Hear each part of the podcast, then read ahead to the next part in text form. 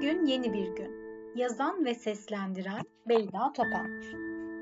Bugün yeni bir gün. O halde yeni başlangıçlara, yeni muhabbetlere, yeni kararlara merhaba diyeceğimiz bir gün. Dün neler oldu bilmiyorum. Bildiğim tek şey bugün yeni bir gün. Bir şey daha var. Yazmayı özlemişim. Not, geri bildirim, rapor, resmi yazı yazmaktan bahsetmiyorum gerçekten yazmayı özlemişim. Elimde tuttuğum kalemin varlığını hissederek yazmayı, kağıda dokunduğumda içimde uyanan heyecanı, kalemle kağıdın buluştuğu anda odamı aydınlatmasını özlemişim. Her şeyi sanala taşıdığımız bu devirde varlığını hissettiğimiz gerçekleri özler olmuşuz.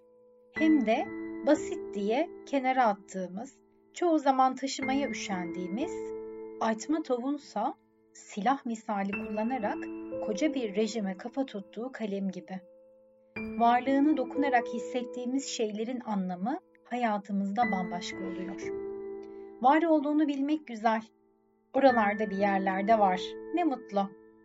Varlığına sarılmak tarif edilemez bir mutluluk.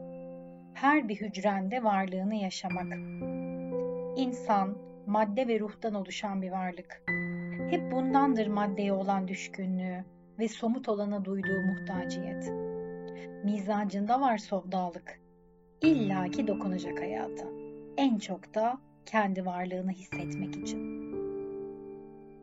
Yaptığımız pek çok şeyin başkaları için ya da başkalarına karşı olduğunu düşünürüz. Halbuki her eylemimiz bizi bize anlatma derdiyle varlık gösterir. Bir öğrenci sınıfın düzenini bozduğunda ya da öğretmenine kötü bir söz söylediğinde kendi varlığının pusunda kayboluş sinyali verir.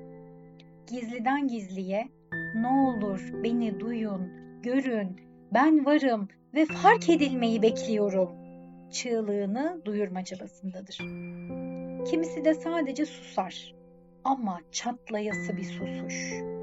Aynı çığlığın içten içe yankılanışı ve yine içe doğru haykırışı. Buz gibi bir susuş. Aslında bu iki kişi de aynı şeyi söyler. Diller farklı olsa da ahval birdir. Ahvalde belirir yeniden varlık mücadelesi. Bu durum neye sahip olduğumuzla ilgili değildir.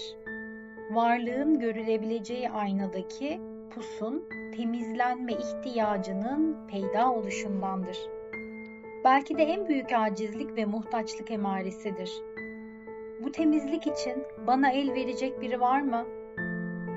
Bu yeni günde hangimiz kimlerin gönül aynalarındaki pusları temizleyeceğiz bakalım.